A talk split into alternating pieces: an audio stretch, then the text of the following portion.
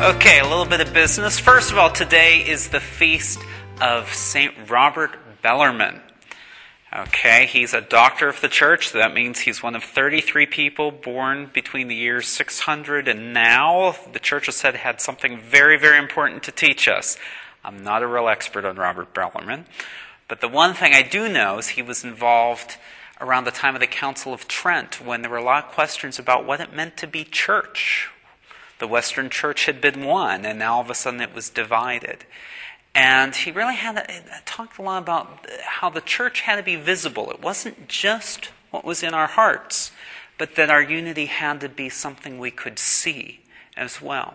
And that plays a little bit into what we'll be preaching about today because we're still working our way through that first letter of Paul to the Corinthians. We've been at this for two and a half weeks, and this week is the big payoff because we have three, the next three days, we have three of the most incredible chapters of the New Testament as our first readings chapters 11, 12, and 13 of the first letter of the Corinthians. You know these passages, but keep in mind what we've been talking about with the Corinthians that this is a very corrupt city with a group of Christians who were very fractionalized, that they didn't really get along. There were divisions about behavior and wealth and all these different things.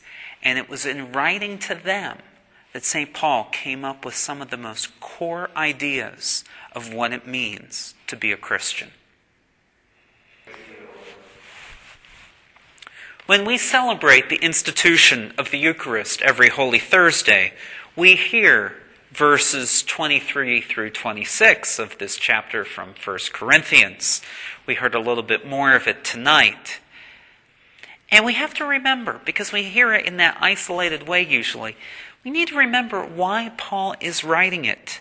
To chastise the practice of the rich Corinthians for having a sumptuous meal before allowing the poor members to join them for the Eucharist. Now, verses 27 through 29, which follow directly after that, were not included in today's reading, but I think they're worth hearing, especially in this time when we talk so much about worthiness.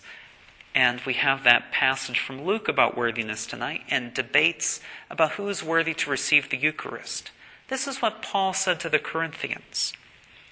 Therefore, whoever eats the bread and drinks the cup of the Lord unworthily will have to answer for the body and blood of the Lord. A person should examine himself, and so eat the bread and drink the cup.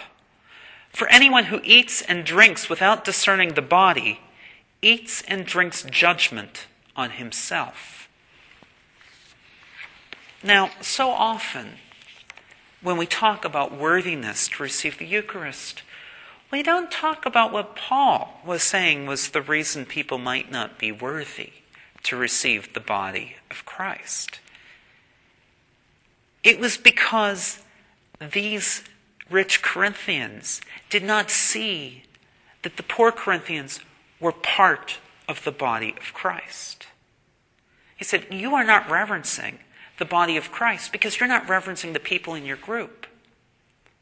And if you're not doing that, what do you think you are accomplishing by receiving Eucharist?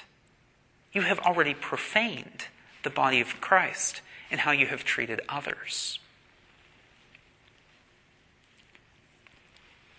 And it's just fascinating that we have this prayer right before we receive the Eucharist at every Mass, which, with this new translation, really hits you on the head. It comes from our passage here tonight, also a similar passage in Matthew about none of us are worthy. Lord, I am not worthy to receive you. But Lord, you can make me worthy by your word. And so when we get so caught up in condemning who is worthy to receive the name Christian, we have to remember that that very conversation, in many ways, is making us less worthy. None of us are worthy, but God can make us worthy.